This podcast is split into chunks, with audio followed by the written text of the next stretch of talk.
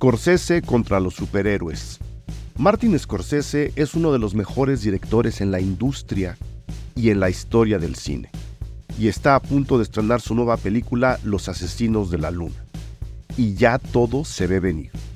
Igual que ocurrió con el estreno de El irlandés, también dirigida por Scorsese, es muy probable que en busca de tráfico, de clics, de likes, sitios en internet, blogs, influencers y youtubers, traerán de regreso esa famosa pelea que ellos dicen Scorsese tiene en contra de las películas de Marvel y en particular las de superhéroes. ¿Existe de verdad ese pleito? ¿De dónde surgió?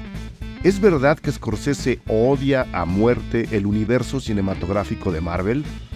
¿Alguna vez va a terminar, si existe, esta pelea entre marvelitas y amantes de Scorsese? Aquí quisimos tomarlo con calma y sabiendo que Los asesinos de la luna será una película fuera de serie, quisimos discutir el tema con un experto y una experta. Él es Wookie Williams, experto en cultura pop, podcaster, viajero incansable y marvelita declarado.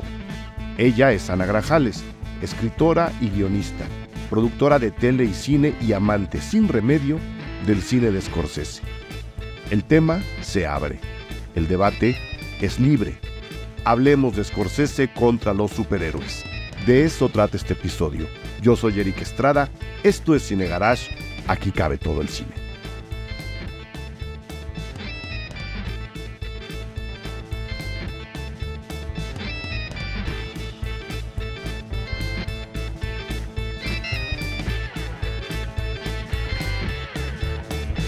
Wookie, Ana, de verdad, qué gusto me da que podamos platicar de la última de las batallas, de la madre de todas las discusiones, de la conquista del mundo Marvel por parte de Don Martin Scorsese y de la sumisión del viejito loco, como ya se atrevió a llamarlo alguien por ahí, ante el mundo del ya ni siquiera es de los cómics en el cine. Yo creo que ya están más bien haciéndose simplemente superhéroes para meterlos al cine, que creo que también podemos llegar a platicar de eso. Ana, bienvenida nuevamente a los micrófonos Cine Garage. No, muchas gracias por invitarme, Eric. La verdad estoy nerviosionada de platicar en este tema. Espero no terminar cancelada por una vez más, pero está increíble. Creo que si desmenuzamos el tema, podemos entender un poco de dónde viene Scorsese, este viejito mala onda, como alguien se atrevió a llamarle, que sí. Pero es eso. Y también entender el lado de Marvel y cómo surge, ¿no? Y por qué ahorita ya domina todo y hasta hay gente que lo aborrece, ¿no? Y del otro lado, como ya lo habíamos dicho, Wookie también, bienvenido nuevamente a los micrófonos Cine Garage. Aclaremos, quien dijo que Don Martin Scorsese era un viejito amargado y malora, no fue Wookie, no fuiste tú, Wookie. No, Martin Scorsese es un viejito, pero es encantador. Claro. O sea, es un genio además y creo que toda esta posición ha sido muy malentendida y pues nada, me da mucho gusto estar de regreso en Cine Garage y ser el marvelita de confianza de Eric para que hables así. A ver, ven a defender a tu universo. A tu universo. ¿Por dónde empezamos? Habrá que explicar quién es Martin Scorsese, Ana. O sea, el mundo influencer, youtubero, está tan lejos de lo humanamente cinematográfico como para tener que explicar quién es Martin Scorsese. Hijos, yo creo que no. O sea, para mí creo que el sinónimo de director de cine es Martin Scorsese. O sea, creo que él es, si no el póster o el referente de esta camada de directores que reforman y conforman la industria cinematográfica como la conocemos. O sea, directores como Francis Ford Coppola, Spielberg, Brian de Palma, y me puedo seguir con muchos, pero es esta camada de los estudios que nacen de los 70s. Y conforman el cine o le dan forma al cine como lo conocemos y hacen grandes obras. Creo, o según mi opinión muy personal, Martin Scorsese es el director más accesible de todos estos, ¿no? Bueno, él y Spielberg creo que tienen estas filmografías un poco más amistosas, ¿no? O no tan densas como otros. Pero Scorsese sí tiene una filmografía envidiable, ¿no? O sea, cualquier, hasta su película, no quiero decir mala, porque todas son impresionantes, ¿no? Pero su menor película, su película menos vistosa, ¿no? Menos conocida, es una obra de arte que cualquier director o directora le gustaría tener. Y no solo eso, creo que Martin Scorsese también se ha vuelto como una voz muy fuerte para restaurar el cine y rescatar el cine y abrir un espacio para ver cine, y no solo de Estados Unidos, sino de México, de todo el mundo. O sea, ha restaurado hasta películas de Luis Buñuel aquí en México, ¿no? Restauró también Enamorada, ¿no? De Linneo Fernández, y eso él lo está financiando porque él ama el cine y es el nerd más nerd que conozco del cine. Entonces, creo que sus películas más vistosas o como más conocidas, pues es El Lobo de Wall Street, Taxi Driver, Raging Bull o El Toro Mecánico en español, ¿no? Que luego... no, luego las traducciones literarias de los de estos también, pues, Goodfellas se conoce como su obra, ¿no? Su opus magna, pero pues ahora sí que me puedo seguir con toda la filmografía de Don Martín y no acabamos. Porque como dices, hasta sus películas menores son propositivas. Y del otro lado hay otros nerds, Wookie. O sea, así como lo acaba de poner Ana, creo que podemos empezar a decirle a la gente que esto es una pelea completamente innecesaria, en donde no es que los dos tengan razón, simplemente los dos están hablando de cosas distintas. O sea, a la gente que amamos con locura, pasión y desenfreno a Don Martín, pues somos unos nerds, somos unos noñazos, ¿no? Y del otro lado está la gente que le gusta el cine de superhéroes, que, repito, creo que ya también habría que ver que no todo el cine de cómics tiene superhéroes, pero el cine mainstream ultra industrial que llega a la cartelera en fechas determinadas, ¿no? Navidad, días festivos, el verano, por supuesto, sí es un cine muy cargado a reproducir el esquema de la historia superheroica para vender sus productos. Es una guerra de nerds, Wookie. ¿Dónde empieza esta pelea? Yo creo que, o sea, es una guerra que el cine de cómic lo tenía perdido hace años. O sea, el cine de cómic no empezó con el universo cinematográfico de Marvel, ¿no? No. Ha habido muchas películas, algunas de ellas muy exitosas, como Batman de 1989 de Tim Burton, que la secuela que saca Tim Burton un par de años después le va... comercialmente no le va tan bien porque pues, ya no pueden vender juguetes, ¿no? Que era la gran intención del estudio. Y entonces todo se vuelve como... No, terrible, cancelen la de Superman que venía. La Superman de Christopher Reeves de los años 70. Antes de eso incluso, ¿no? Hay otras películas de superhéroes. Lo que pasa es que estas ideas preconcebidas como de... Ah, si es una película de superhéroes, es para niños y tienen que vender juguetes en las cajitas felices de McDonald's. Y un poco eso empieza a cambiar en el 2000 cuando Sam Raimi, que es un director pues, muy bueno y muy propositivo, dice, claro, voy a hacer Spider-Man. Porque están ahí los derechos y pues es como que puedo, ¿no? Y igual Bryan Singer con las películas de X-Men de principios de los 2000. Cuando Marvel empieza a hacer lo suyo, que dice, bueno, necesito sacar dinero de algún lado porque yo no tengo dinero, y lamentablemente pues todos los problemas que vienen para Martin Scorsese, para el cine de Marvel, todo pues es el maldito capitalismo, ¿no? El que arruina todo al final del día. Cuando Marvel lanza en su propio estudio que decide formar y saca Iron Man, era un volado por completo. O sea, era con un director que es Jon Favreau, que no es, o en ese momento no era un tipo conocidísimo y que tuviera una trayectoria muy larga. Y menos por dirigir. Ajá, o sea, fue una cuestión como... Esto, pues, vamos a echarlo a la suerte, a ver qué pasa. Robert Downey Jr. estaba reformando su carrera después de todos los problemas que tuvo a finales de los 90. Y la película pega, ¿no? Si la película no hubiera pegado, si la película la hubiera ignorado la gente, así como de que, es una película X, nada hubiera pasado. No hubiera crecido el universo cinematográfico de Marvel y probablemente... Este podcast no se estaría grabando. Probablemente, porque ya había, o sea, Hulk de Ang Lee, por ejemplo, y...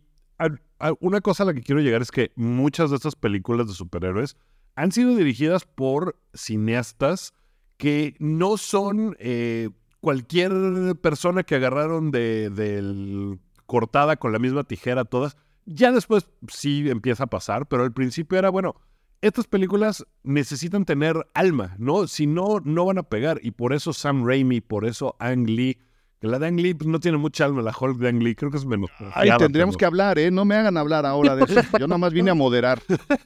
Entonces creo que eso, o sea, estas películas sí hay un intento detrás porque tengan algo más que nada más vender juguetes como pasó con Tim Burton, que tuvo que dejar Batman 3 y que se lo dieron a Joel Schumacher, que es un tipo pues sirve muy bien para eso, ¿no? Como para hacer monitos. Y mira que de Joel Schumacher es una de mis películas favoritas de Lost Boys, que amo muchísimo, pero en general es un tipo que hace películas de acción, monitos ya, ¿no? Juguetes.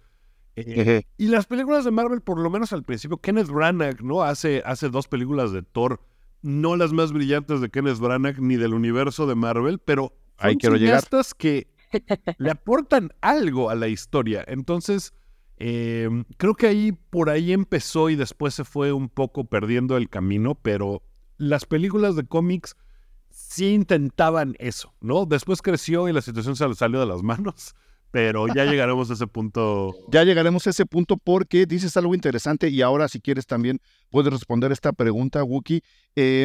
Ana, yo creo que esta lista de nombres que nos da Wookie, que podemos llegar incluso a la Wonder Woman de Patty Jenkins, una directora pues competente, ¿no? Que luego evidentemente perdió el rumbo, como dice Wookie, dentro del mundo del cine de superhéroes. Hay quien dice, Ana, y te digo, Wookie, tú también puedes responder esto, hay quien dice que este mundo de cine de superhéroes o de películas de superhéroes, para diferenciar primero la idea que quiere manejar Martin Scorsese, esto no es cine, son películas, y yo sí creo que entre el cine y las películas hay una diferencia fundamental. Aquí no estoy tomando partido, simplemente creo que tenemos que hacerle entender a la gente un poco el punto de vista de Scorsese. Se hacen películas y se hace cine. Y él dice, esto no es cine, esto, en pocas palabras, simplemente son películas. Y hay gente que dice, y yo entre ellos lo he llegado a afirmar, Ana, que se jala a estos nombres, a nombres de directores reconocidos, un poco para validar lo que el propio cine de superhéroes sabe que no tiene, que es autoría, que es una propuesta cinematográfica real, que es donde yo creo que está el reclamo o la queja o el llamado, le voy a llamar así, de Martin Scorsese al decir, ahí está, es un mundo que existe, pero ojo, eso no es cine. ¿Tú cómo lo ves, Ana? Sí, creo que antes de darte una respuesta, hay que quitarnos la idea de que Martin Scorsese es un viejito todopoderoso que cuando él quiere hacer una película, la hace y los estudios le avientan dinero de derecha a izquierda. Eso no pasa. Scorsese tiene que pelear con el alma, con las garras, con todo para poder sacar sus películas. Esta nueva, la de... Bueno, ¿qué título le pusieron en español? Es que me encanta. Los asesinos de la luna le pusieron. Los asesinos de la luna. Tardó 6 años en levantarla y era un guión que tenía en mente desde hace 20 años. Entonces, Scorsese no es como este dios todopoderoso del cine que él está sentado de que, yo ya hago mis películas, entonces ustedes se friegan y yo digo que cine, que no. Ese no es Scorsese. Creo que Scorsese, antes de ser cineasta y todo, él es cinéfilo, ¿no? Y creo que él se preocupa justo por lo que él ama, ¿no? Y algo, y en esta entrevista que hizo para GQ, justo como este perfil, para lo que por fin le encontró el cómo hacerlo, casi ya finales de vida, ¿no? Sí. Muy triste. Toquemos madera, pero... Siga, ¿por qué? Porque nuestra industria está cambiando, y digo nuestra, ¿no? Porque tanto con el streaming, con COVID, por cómo funciona. Y parece que solamente existe... lugar para este tipo de películas. Y ojo, creo que es complejo porque no es, o mi punto de vista en lo personal, no es que contraten a Chloé Zhao, ¿no? O Zhao, porque quieren ver lo que ella puede hacer, si no es solamente un nombre o como una etiquetita más. No es que contraten a Destin Daniel Cretton porque, no sé, les encantó Short Term 12 y quieren que haga algo similar, un drama íntimo de personas adentro de una casa. Si no es, necesitamos un director que tenga este bagaje. ¿A quién podemos contratar? Ah, él es Chinese American, ¿no? Y ya, parece que eso hace, o sea. Y creo que ese es el enojo con Scorsese, que ya cada vez un director antes, no sé, antes estoy hablando hasta los 2000, me atrevo a decir, antes de Marvel, hacía estas películas indie como un Short Term 12, un Fruitvale Station, ¿no? Como fue el caso de otro director de Marvel, Ryan Coogler. Hacían estas películas, ¿no? Que ahora se les conocen como las indies. Y su siguiente película, que igual era una visión que ellos tenían, era una idea personal, o estaban adaptando una novela o otra cosa, lo que pasaba es, esta película pequeña que tú hiciste para demostrar quién eres, jaló y le fue bien porque había un espacio en cartelera para que se exhibiera. Ahora en tu segunda película te vamos a dar más presupuesto para que crezcas tu voz, tu visión, todo lo que haces. Y lo que sucede ahorita es que estos autores, si los queremos llamar así, parece ser que la única forma de crecer su carrera es o hacer una película de superhéroes, o hacer una película remake de live action para Disney, o hacer una franquicia de inserte aquí Rápido y Furioso 45. O sea, como que solo hay espacios muy limitados que pues es una respuesta de lo seguro del mercado, ¿no? Del cochino dinero. Del cochino dinero. Y pues creo que va por ahí la cosa, ¿no? O sea, a veces creo que al final Marvel trabaja con presupuestos que ninguna otra película trabaja, ¿no? O sea, no hay manera de que hasta la forma de hacer una película para Marvel sea lo mismo. O sea, no hay manera que lo que hizo Chloé Zhao en Nomadland sea exactamente lo mismo que hizo en esta de Eternals, que fue Eterna. No, o sea, como que apuesto que hay personas que trabajaron en esa película que Chloe jamás platicó, ¿no? Y que ni siquiera sabe que existe, pero trabajaron para esa película. Y creo que ahí es donde ya hay una desconexión de lo que es cine y cómo se hace cine y de dónde vienen todos estos autores, ¿no? Me atrevería a decir que va por ahí la cosa y no tanto de la calidad, que creo que luego, y tiende a pasar, ¿no? Cuando nos dicen, no sé, ¡ay, te gusta Taylor Swift! ¡Ah, qué chafa! No sabes de música. Y es como, ¿por qué me atacas? ¿No? O sea, ¿por qué atacas mi intelecto y mis gustos? Creo que lo mis que gustos. Pasa con... Evidentemente, a todos nos gusta algo, películas, libros, todo, y hay gente muy intelectual y hay gente que es no tan intelectual. Y está bien, porque en creo todos que, lados, sí. Que los gustos no... Quien juzga los gustos de otra persona, pues es un medio sopenco. Creo que de lo que va Marty no es tanto de esto que a ti te gusta es malo, no va por ahí, es simplemente el cómo se configura en la industria. Pero obviamente todo se va a, me estás diciendo que lo que me gusta es como el meme de no toques mi basura, y pues, no va por ahí, creo yo.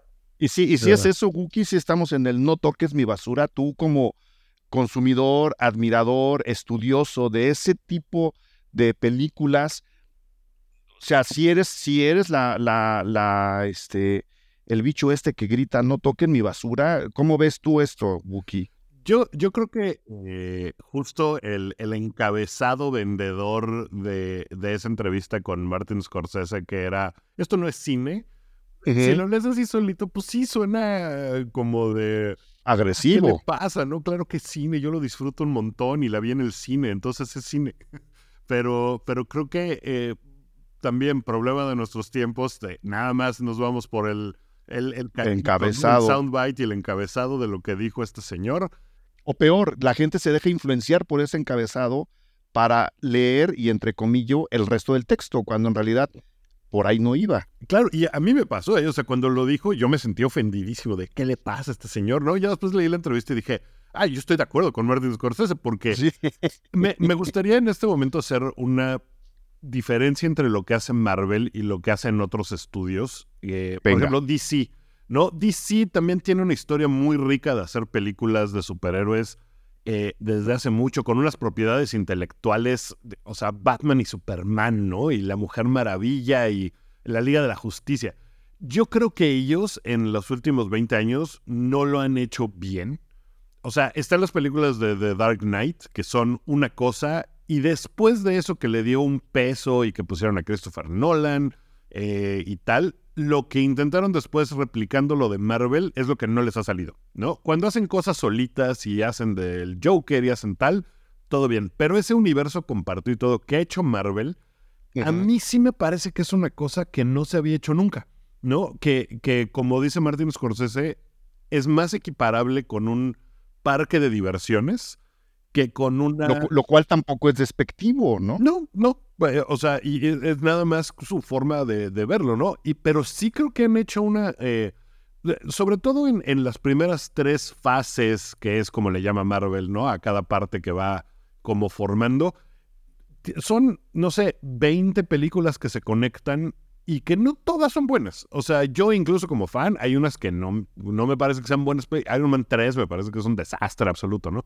Pero lo que hicieron en cómo lo conectaron y cómo se lo vendieron al público y cómo interesaron a la gente en seguir con la historia y de estos personajes y el involucramiento, sí me parece algo que no se había hecho nunca y que difícilmente se podrá volver a hacer por la cantidad de propiedades intelectuales que tiene Marvel, por cómo conectan todo en una historia que tiene 80 años, ¿no? De cómics. Entonces, creo que es una cosa muy difícil de lograr.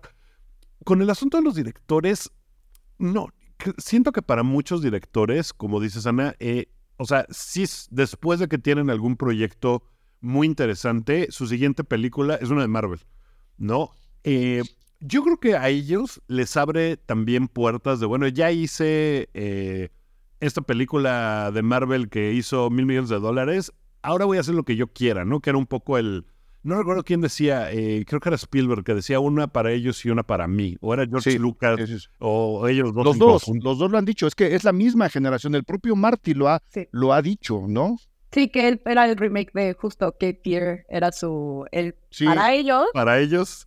Y luego sí, el para mí. Pero hasta, y me atrevo a decir que un Cape Fear, por ejemplo, sí hay una cosa, aunque es un remake, era un IP y era por encargo, no hay forma de que no veas la huella de Scorsese en esa película, ¿no? Y creo que lo que pasa con Marvel es que a veces, y sobre todo en esta nueva fase, porque creo, y en eso sí estoy de acuerdo con lo que decías, Wookie, que al inicio sí se notaba todavía como esas voces o en lo que encontraban, porque creo que también ellos estaban viendo qué podía hacer, ¿no? Todo esto que ellos estaban sacando.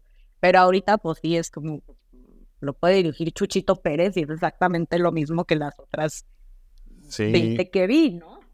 Probablemente. Sigue incluso, o sea, si nos ponemos a ver, por ejemplo, James Gunn, Taika Waititi, los hermanos Russo, o sea, a un fan del cine de Marvel, o sea, de las películas de Marvel, la verdad es que quien dirija no le importa.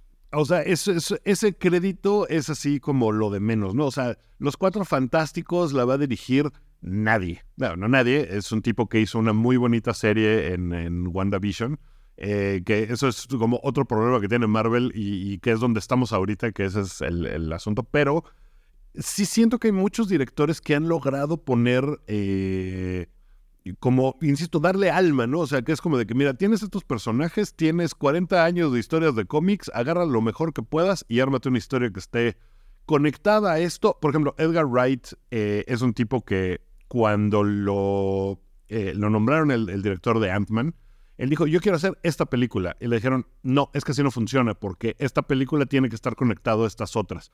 Pero entonces no quiero. Bueno, ok, ¿no? Busquemos a alguien más, Peyton Reed y tal. Porque sí estaban tratando de hacer una cosa conectada y que eso también suena a quitaron a Edgar Wright porque su visión no funcionaba. Seguramente le hubiera quedado una película espectacular, pero para lo que estaba intentando hacer Marvel en ese momento, pues sí necesitaba que hubiera ciertas piezas. Pero eso no creo yo que quiera decir que los directores no tienen ninguna influencia en la película, ¿sabes? O sea, los hermanos Russo que vienen de hacer televisión cómica, se nota la comedia que le imprimen. Taika Waititi igual, que pues es un tipo que pues a lo largo de su carrera ha hecho un poco lo que quiere y también pues como que lo han dejado hacer lo que quiere. James Gunn igual, y esas son las mejores películas de Marvel, las que tienen ese corazón y que se nota una intención detrás. Ya después cuando empiezan con cosas como de, bueno, ya hagamos, necesitamos seguir adelante y sobre todo cuando entró el maldito dinero de Disney Plus, ahí fue cuando todo empezó a irse al demonio, creo yo, porque empezaron a hacer cosas que era de llenemos el canal de televisión de lo que sea, ¿no? Y ahí todo empezó a caerse a pedazos, pero los lindos 10 años que vinieron antes de eso a mí me siguió pareciendo una cosa que tal vez no sea cine en el sentido de que para Martin Scorsese, pues no, o sea, él veía el ladrón de bicicletas y eso cuando era chico y entonces eso, y ni siquiera la veía en el cine, la veía en una tele de este tamaño, blanco y negro en su casa, ahí, no, con toda su familia encaramados en un cuartito. Pero entiendo por qué a él pues no le gusta Thor Ragnarok, ¿no? O sea, pues, lo puedo entender muy bien. Entonces por eso ya no se lo tomo a mal como cuando salió la cita que era como de que no, ¿qué le pasa? ¿Por qué le estoy tirando a mis películas que tanto me gustan? Hola, ¿qué tal? Yo soy Eric Estrada, director editorial de Cine Garage, y vengo a invitarles a que se sumen a nuestro perfil Patreon en www.patreon.com/Cinegarage. Al hacerlo, ustedes van a tener acceso a todo el contenido exclusivo que generamos para ustedes, para la gente que al sumarse al perfil Patreon se convierten en el soporte fundamental de estos podcasts. Estos episodios, el podcast Cine Garage, se hace únicamente gracias a su apoyo y a su soporte. Nosotros generamos contenido como críticas de estrenos en cines y en streaming, entrevistas, coberturas a festivales de cine, descuentos a talleres y a cursos, reuniones y regalos que cada semana se van modificando. En esta ocasión quiero agradecer a Josefa, Alberto Barba Puebla, Salma Paulina, Ariel R., Rafael Cuervo, Rosana Reynosa, Mario Muñoz, Elías Leonardo, Lili López, Alejandra Palancares. Ellos, ellas son solo una pequeña muestra de toda la gente que ya se sumó Arpelfield Patreon. Aquí les esperamos, disfruten de nuestro contenido exclusivo en www.patreon.com/Cinegarage. Mil gracias. Hola, ¿qué tal? Yo soy Eric Estrada, director editorial de Cine Garage, y vengo hasta aquí, hasta el podcast Cine Garage, a anunciar nuestro último curso en línea de este año, el último curso en línea de 2023 de Cine Garage, y que lleva por nombre El Cine y el Fin del Mundo. Después de una lluvia gigantesca de noticias, de memes, de anuncios, de chistes, de canciones, alrededor de lo que se quiere ver ya como el fin del mundo, creemos que es importante relajar un poco y revisar cómo es que los cines del mundo han representado, pronosticado o querido ver justo a ese final del universo. A lo largo de 5 sesiones de 2 horas cada una, comenzando el miércoles 15 de noviembre, vamos a revisar cómo cinematografías como la de Estados Unidos, la europea en general, ¿no? Vamos a ir a Francia, vamos a ir a España, vamos a pasearnos por Italia, vamos a también acercarnos a la cinematografía japonesa, vamos a ver cómo, repito, en México y en las culturas de Latinoamérica se ha representado en el cine el fin del mundo. Es decir, vamos a ver con distintos ojos de distintos cines el llamado fin de los tiempos, desde ciencia ficción hasta comedias, desde dramas intensos hasta cosas a veces muy cercanas a la ciencia y otras a las cosas más abigarradas que ustedes puedan imaginarse. Vamos a recorrer, repito, a lo largo de 5 sesiones de 2 horas cada una, el final de los tiempos, el cine y el fin del mundo. Ya pueden inscribirse, iniciamos el 15 de noviembre, terminamos un poquito antes de las vacaciones de diciembre y va a estar la cosa muy, muy divertida. Vayan directamente a www.cinegarage.com, ahí encontrarán la información. El correo de informes es joaquin@cinegarage.com. Escriban ahí les dicen qué hacer, ahí les dan los datos. Vengan, súmense al curso, nos la vamos a pasar muy, muy bien. Aquí les espero. Saludos. Pero él mismo lo dice, ¿no? El propio Martin Scorsese dice, yo crecí viendo este tipo de cine. Este cine simplemente no me entra porque yo nací en otra época y me eduqué de otra forma. Lo dijo en una entrevista, ¿no? Esto está tan lejano de mí como Alpha Centauri de la Tierra. Lo dijo así literal, ¿no? Esto no es lo que yo creo. Y creo que parte del problema, Ana, viene justo a la hora del manejo de los dineros y cómo la industria, una industria que está buscando el mayor margen de ganancias, le está enterrando su propia tumba. Esto es independiente de si se trata de cine de superhéroes o no, pero quiero acercarme a él después de esta reflexión a través de ustedes. El cine que se hace de forma más humana, de acuerdo a la visión de Martin Scorsese, va de abajo para arriba. Yo tengo una idea, tengo una visión, necesito conseguir el dinero para lograrla. Y lo que están proponiendo mega empresas como Disney, como Marvel, es justo al revés. Tenemos que generar este tipo de ganancias para que las acciones de la empresa no se caigan. ¿Qué es lo que está funcionando ahora? El cine de superhéroes. Aquí está la fórmula. Llamen al primero que diga que sí y que nos haga la siguiente película. Es un choque de visión, incluso de industria, Ana. Sí, que creo que es un poco como... A ver si hace sentido. En mi cabeza sí hace sentido, pero si no se entiende, deténganme. Creo que lo que hace Marvel, ¿no? El Marvel Cinematic Universe, ¿no? El MCU, es la televificación del cine, ¿no? Es decir, vamos a tomar... En vez de que sea una película que se valga por sí sola y que cuente una sola historia, puede que sí, pero en realidad es episódico. Es decir, todas estas películas, 20 películas nos van a contar una gran historia como lo hacía la televisión, ¿no? Que antes tenías 21 episodios que nos contaban una historia. Y por eso tienes un pedacito de la siguiente película en una película que no tiene nada que ver, o luego tienes, no sé... ¿cuál era esta? La de Capitán América, que parecía Avengers 2.5, porque salían todos y su mamá, ¿no? O sea, porque se va haciendo como esta televificación del cine, no sé si es una palabra, pero la acabo de inventar. Y creo que lo que pasa con esto es que se vuelve tan locochón la cosa, porque sí era emocionante, sí era, como dijo Wookie, algo nuevo, novedoso, que la gente se emociona, ¿no? Y que creo que funcionó tan bien que luego ya tenías al Conjuro haciendo su universo cinematográfico con la monja regresará en esta película de Annabelle. Y era como de que, ¿por qué necesitamos que todo sea un universo cinematográfico?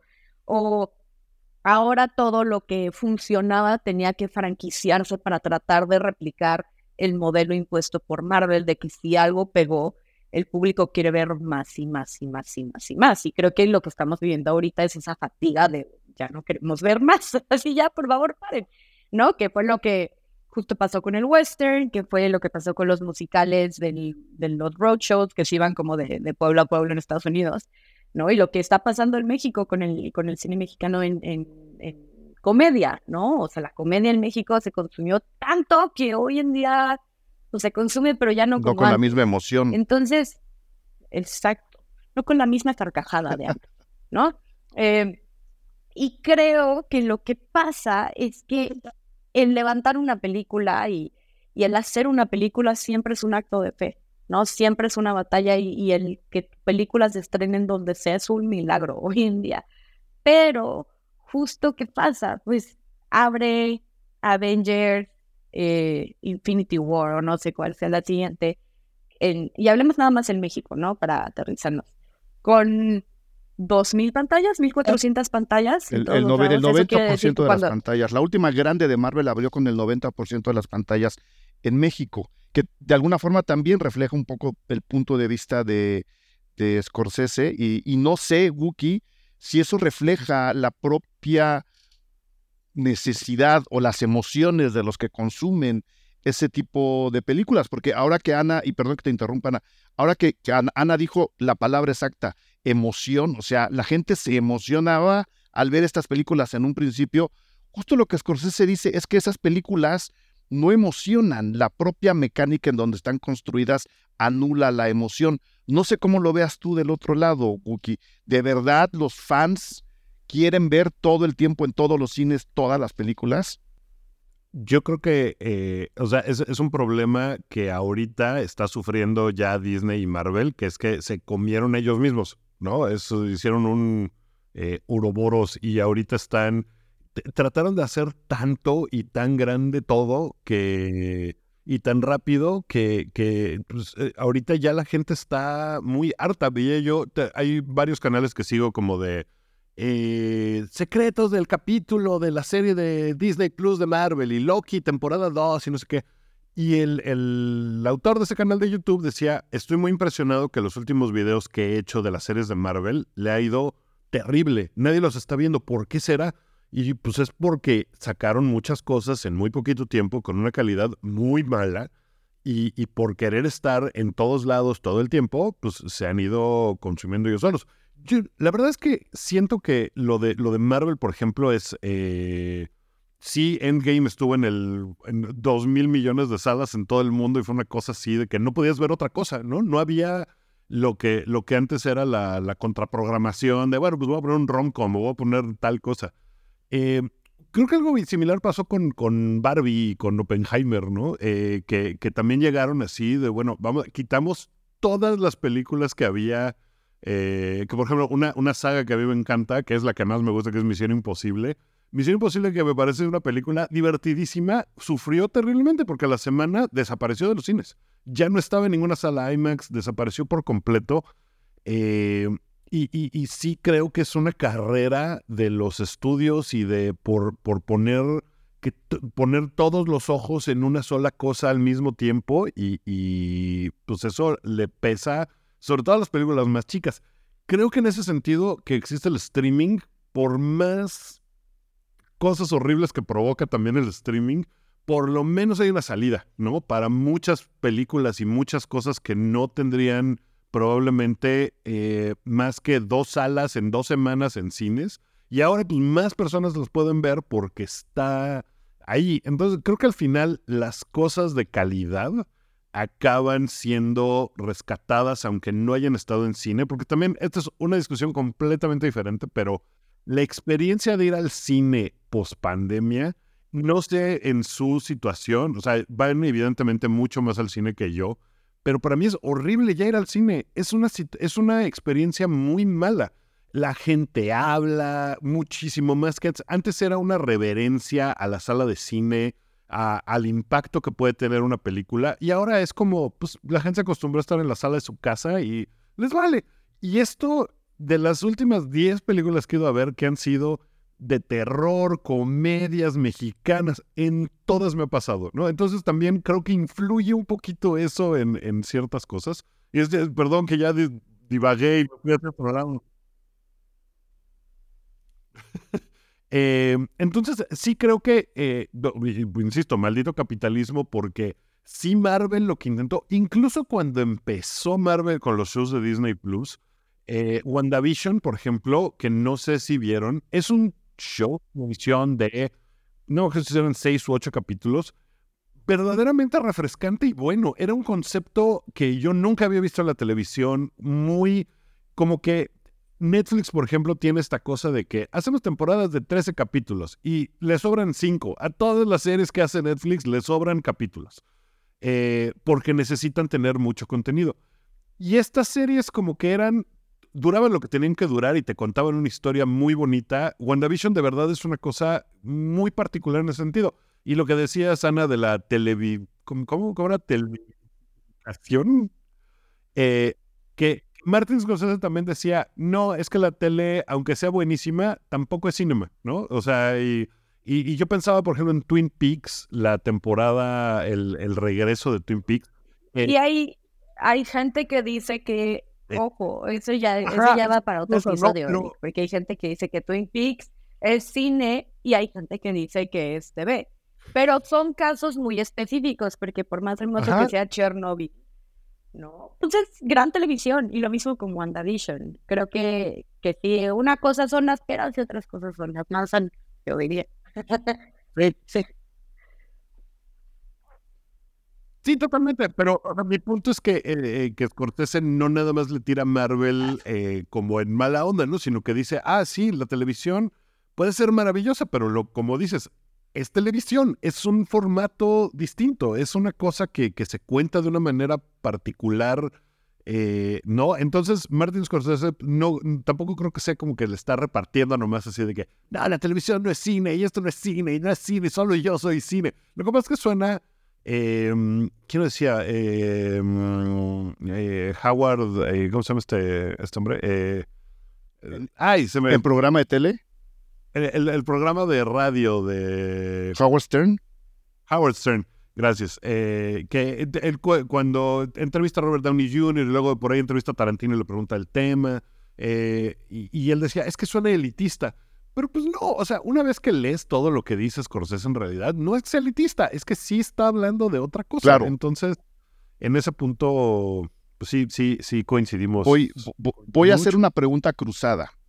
A ver, Ana, la gente que amamos e idolatramos a Martin Scorsese, ¿haríamos bien voltear a aquello que nos dice esto no es cine, esto es otra cosa? Entiéndase, los productos de los cuales nos acaba de hablar Wookie, que tienen calidad, que son divertidos, pero que son otra cosa. ¿Haríamos o necesitamos hacer eso? La gente que, estoy entrecomillando de manera sarcástica, ¿solo vemos cine? Yo creo que ya lo hacemos, o sea, creo que no, es imposible no haber visto una película de Marvel o una serie de Marvel en estos... Pero apreciarlas, digamos. No, y no. Creo que lo hacemos, o sea, te digo, yo me conmovió muchísimo la última película de Guardianes de la Galaxia, ¿no? O sea, te lo puedo decir y se me salieron las lagrimitas. Creo que el discurso no es, creo que no debería ir en torno a qué tanta calidad tiene o qué tan bueno es algo o no, sino en lo que está... en cómo está afectando el futuro del cine, y ya soné como muy cineteca, ¿no? Pero también es cierto. Pero justo el futuro del cine, de cómo se hace y qué se puede hacer, ¿no? O sea, Barbie es una cosa, no hablábamos de Barbie, Oppenheimer, y hasta Scorsese dijo que le pareció una maravilla, y ese es el tipo de revoluciones que tienen que salir para recuperar un poco de espacio de taquilla. Pero obviamente Hollywood y los Silicon Valley Bros siempre entienden el mensaje incorrecto de las cosas, y por eso van a seguir tratando de replicar lo que sucedió orgánicamente con Barbie y Oppenheimer. Pero sí me duele un poco, ¿no? Como que el gran hit de Greta Gerwig, que es una autora increíble, haya sido con una cosa fabricada para vender juguetes, sí, ¿no? Y dices, ¿por qué eso no pasó con Mistress America o con Frances Ha, que está hablando exactamente de lo mismo? Ah, pues porque, güey, Frances Ha salió en 3 cines, y aquí en México, si bien le fue, salió en el Tonalá y en la Cineteca, ¿no? Que creo que esa es la discusión a donde Martin Scorsese lo quiere girar, ¿no? Porque yo creo que las películas de Marvel están más cercanas a la televisión que a lo que te genera el cine, ¿no? O sea, justo por esta como casi continuación de historias y que tienes que ver como otras partes para hacerlo. Y eso es como opera. No estoy diciendo que esté mal o esté bien, solo como lo veo, ¿no?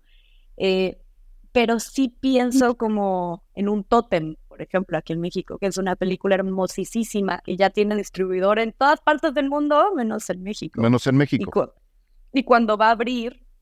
seguro va a abrir en un circuito limitado, y creo que ese es el problema, que mientras haya más Marvel y más franquicias y mientras la industria siga pensando que ese es el camino, se va a achicar el espacio para que salgan nuevas voces como Linda Áviles, que salgan nuevas voces como no sé, Joanna Hogg, que justo Martin Scorsese impulsó su carrera y gracias a que él se sumó como productor ejecutivo pudo desbloquear el financiamiento para sus siguientes 2 películas, ¿no? Para los hermanos Safdie. O sea, como que creo que ese es, o sea, el problema no es que exista las películas de superhéroes. Creo que el problema es que sea solo eso, o que lo único que puede existir es una resecuela o un remake o una recontinuación de cosas que ya vimos y que solo es un refrito de lo mismo, porque los estudios y Hollywood y la gente que toma decisiones piensa que eso es lo que quiere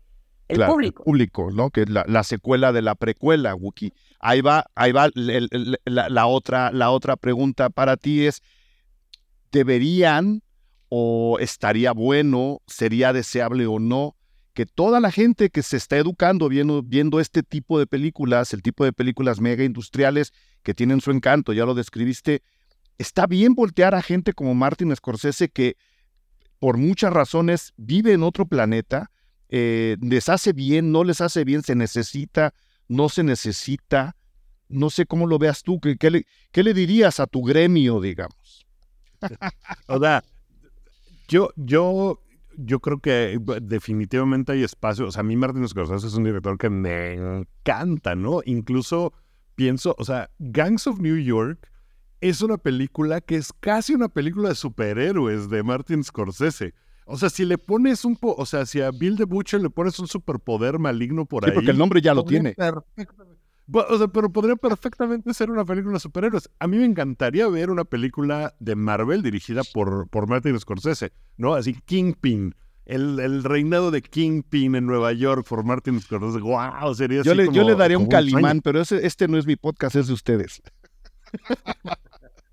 Pero sí creo que hay, o sea, el problema, y perdón que lo vuelvo, es el maldito dinero, ¿no? Porque una cosa es la gente que hace las películas y luego están los abogados, las personas que están pensando, o sea, todo el rollo de que Netflix y Disney y Apple TV y todas estas cosas de streaming decidan, ¿sabes qué? No podemos bajar nuestra participación en la bolsa. O sea, nuestras acciones tienen que seguir valiendo lo mismo. Entonces, prefiero correr un montón de gente que tener menos ganancia, porque no son pérdidas, es menos ganancia. Eso a mí me parece que es más grave problema que cualquier otra cosa, ¿sabes? Porque esa toma de absolutamente todas las distribuidoras, de todas las productoras grandes, internacionales, por parte de como decías, Ana, de los Silicon Valley Bros y de Wall Street, y que es las acciones tienen que seguir porque nuestros accionistas tienen que seguir ganando mucho, y eso hace que le paguemos terrible a nuestros escritores, a nuestros actores, a nuestros directores, a la gente de stunt, a todo el mundo. Eso me parece que es o sea, yo le veo más problema a eso que a lo otro, ¿sabes? Porque, insisto, creo que buen cine siempre encuentra ojos. O sea, lamentablemente se tarda, y las repercusiones para las personas involucradas en esos proyectos, pues evidentemente son muy fuertes, y en 3 años tu película no, pues nadie la ha visto, y como que cómo puedes seguir haciendo películas si la primera no tuvo una buena ejecución en la taquilla, ¿no? Y eso, pues evidentemente es un problema, pero yo creo que... me da la impresión, por lo menos en el lado de Marvel, DC lo tiene que hacer porque ya lo intentaron 80 veces y todas sus películas fracasan porque todas son un desastre, ¿no? Marvel, yo creo que ya se dio cuenta. Marvel ahorita ya está perdiendo interés de la gente durísimo porque sus productos han estado francamente malos, ¿no? No han estado buenos, y como que ya se dieron cuenta, espero, cruzo los dedos, de ya no podemos seguir haciendo 40 cosas al año chafas porque antes... la gente veía lo que fuera. Y esa parte donde la gente deja de ver las cosas de mala calidad, o sea, que de plano son... O sea, 1 o 2 películas de 20 que te parecen mediocres y malas, pues te las aguantas porque dices, bueno, lo que sigue estará bueno. Pero ahorita ya van mucho, o sea, llevan 2 años nefastos para Marvel, y lo digo como fan. O sea, las series que sacan son muy malas. Y creo que eso hace que la gente en ese hartazgo diga, bueno, voy a buscar cosas de calidad, y probablemente es donde encuentren ojos películas como Los asesinos de la luna, ¿no? Por ejemplo, que tengo muchas ganas de ver, que no he visto, y se me hace que ha de estar fantástica. Porque la van a pasar, fíjate lo que son las cosas, se están planeando proyecciones en IMAX, que es el formato que este tipo de películas han acaparado en los últimos 15 años, el IMAX. Scorsese va a regresar en IMAX.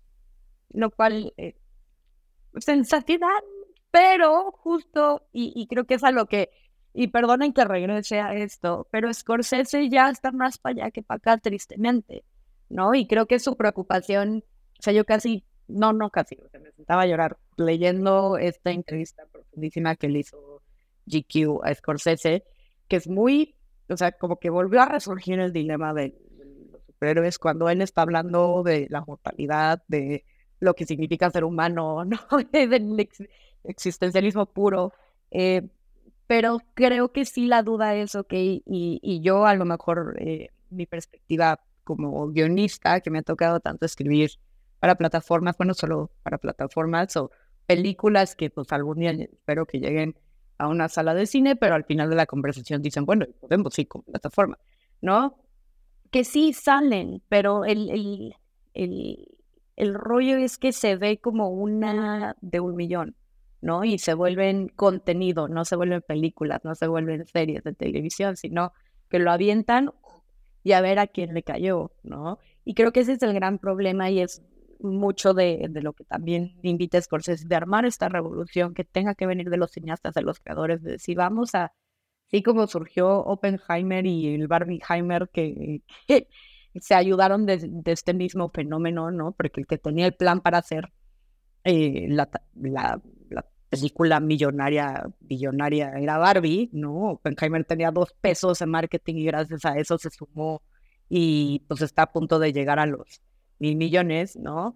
Creo que eso es lo que la revolución que habla, que no sea solamente un Scorsese que ya es un legado y una institución del cine, sino que también para las nuevas voces del cine, para los que vienen, y que el día de mañana, no sé, en 20, 30 años, si un chavito quiere ver, no sé, Oppenheimer, puede encontrarla restaurada, ¿no? Puede encontrar su copia, que es lo que hoy en día nosotros hacemos con un Taxi Driver, ¿no?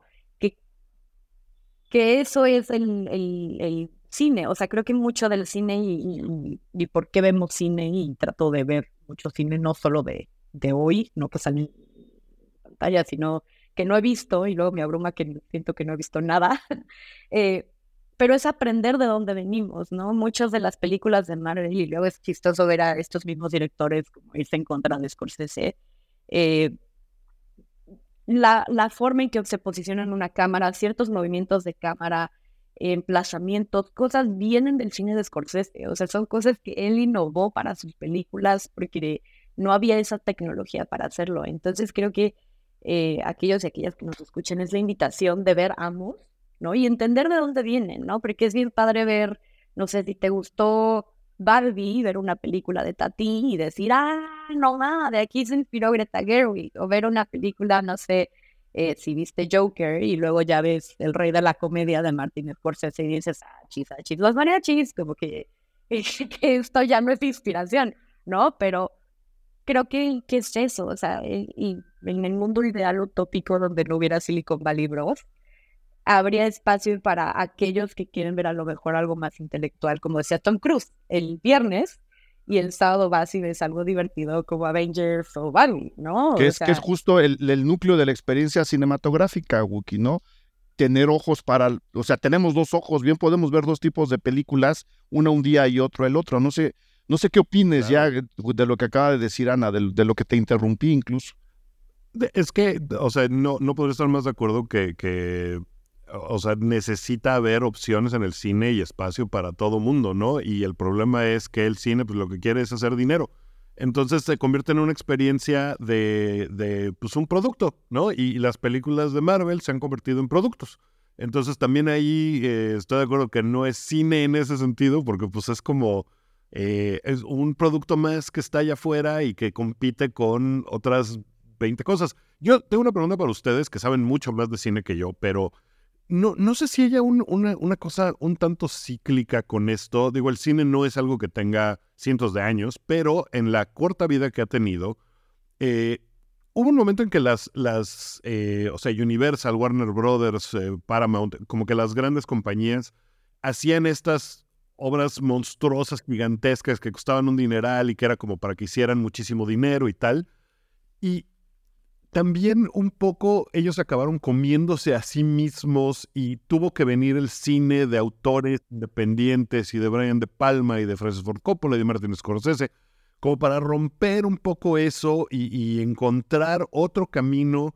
Y después eso mismo, Spielberg, ¿no? Al principio, y de repente pues Spielberg se convierte en Jurassic Park y en E.T. y en Jaws, que era la primera gran película del verano, ¿no? O sea, este tipo de cosas.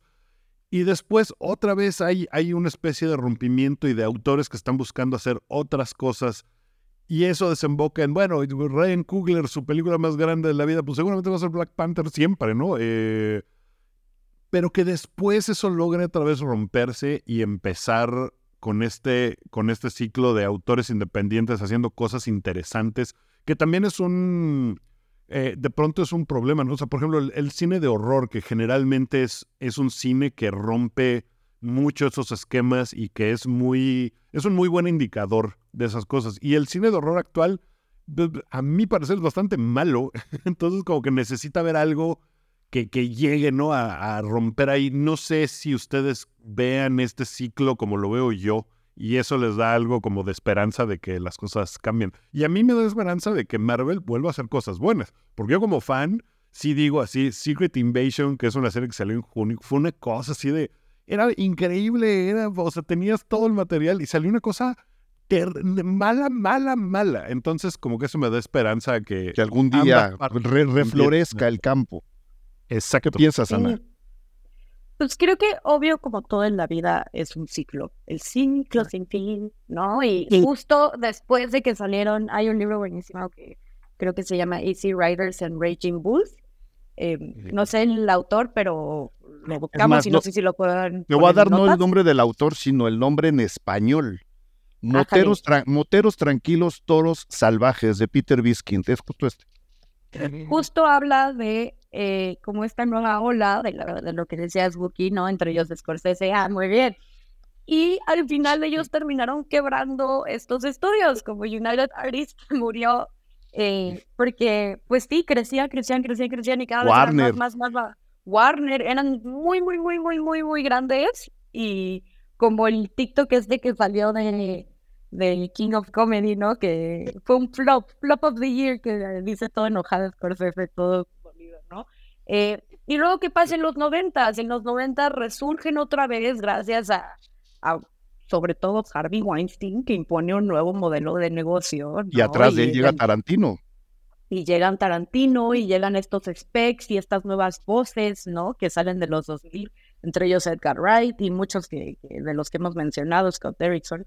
Y pues vuelven a resurgir. ¿Y qué pasa? Creo que siempre las cosas cambian, ¿no? O sea, si le preguntas a lo mejor a un director de películas, ¿no? En mudas, ¿cómo vio el cambio al sonido? Pues te diría, no sé, creo que es lo que estamos viviendo.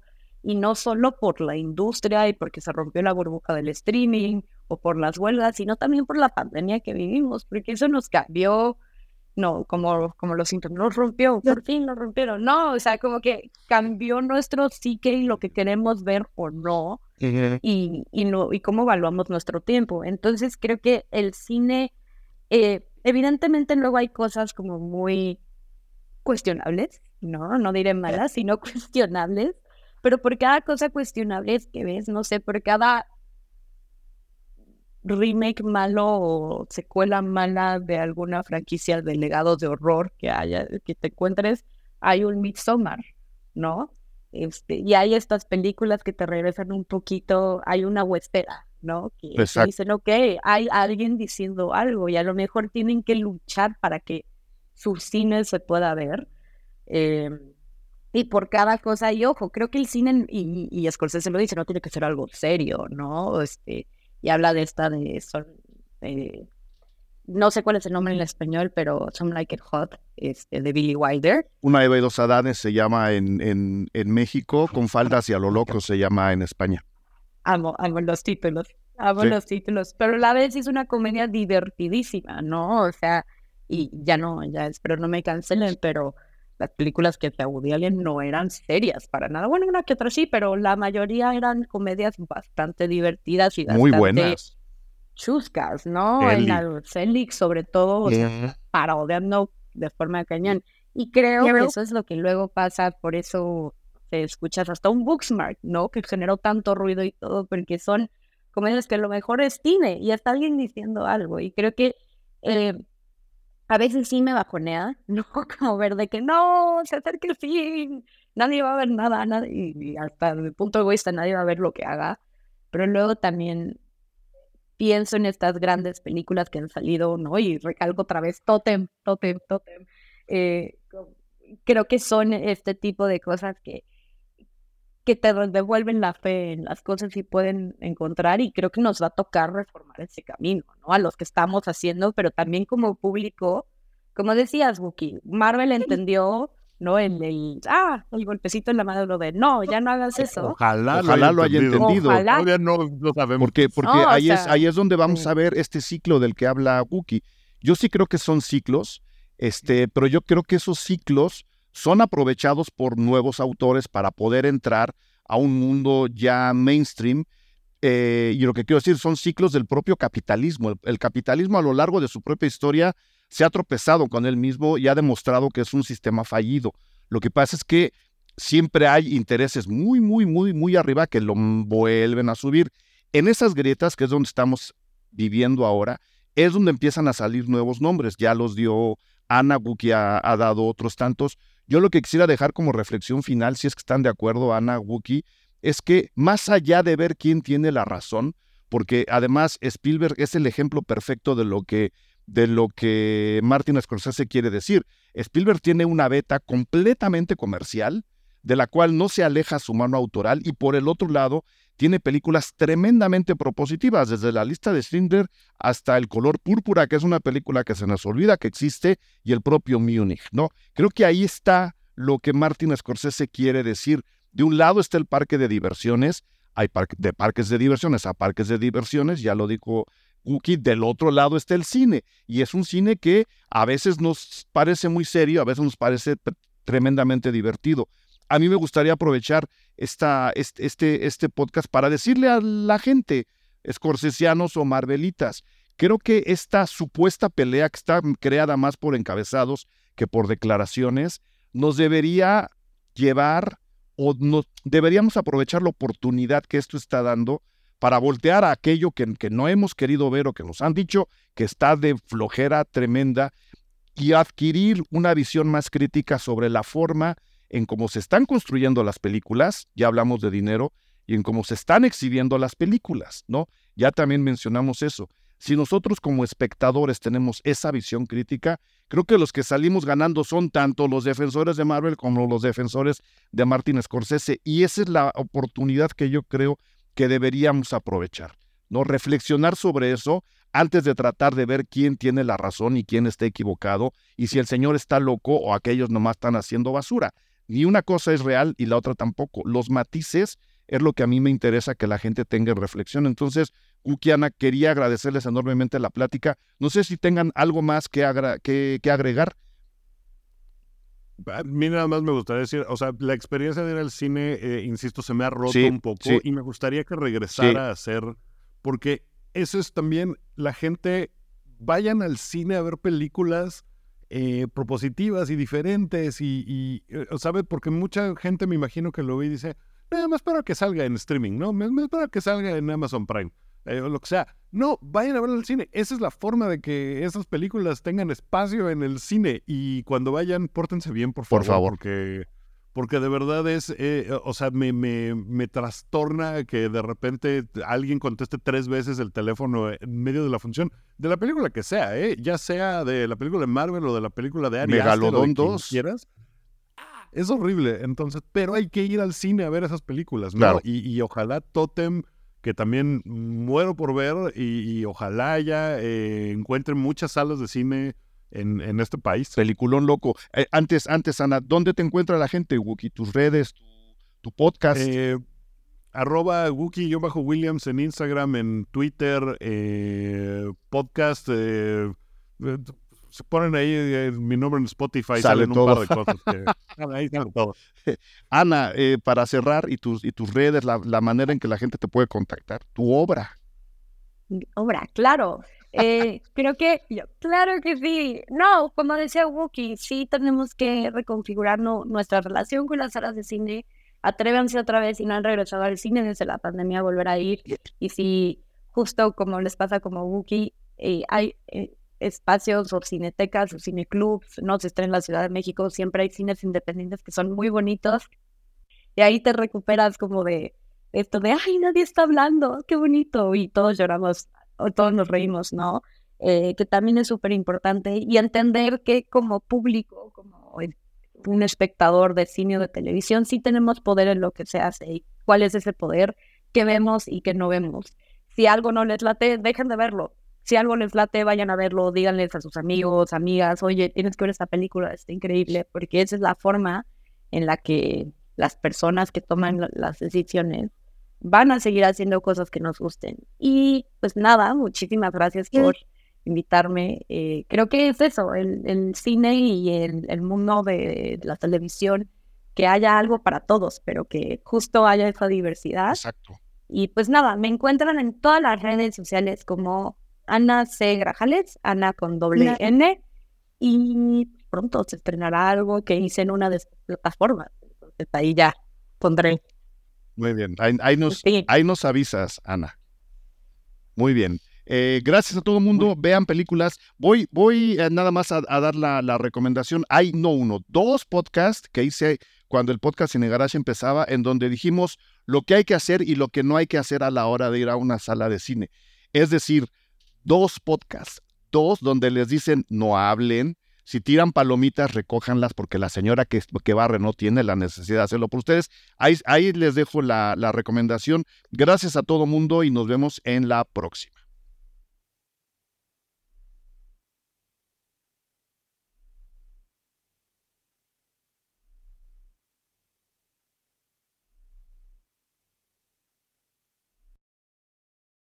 With the Lucky Land Slots, you can get lucky just about anywhere.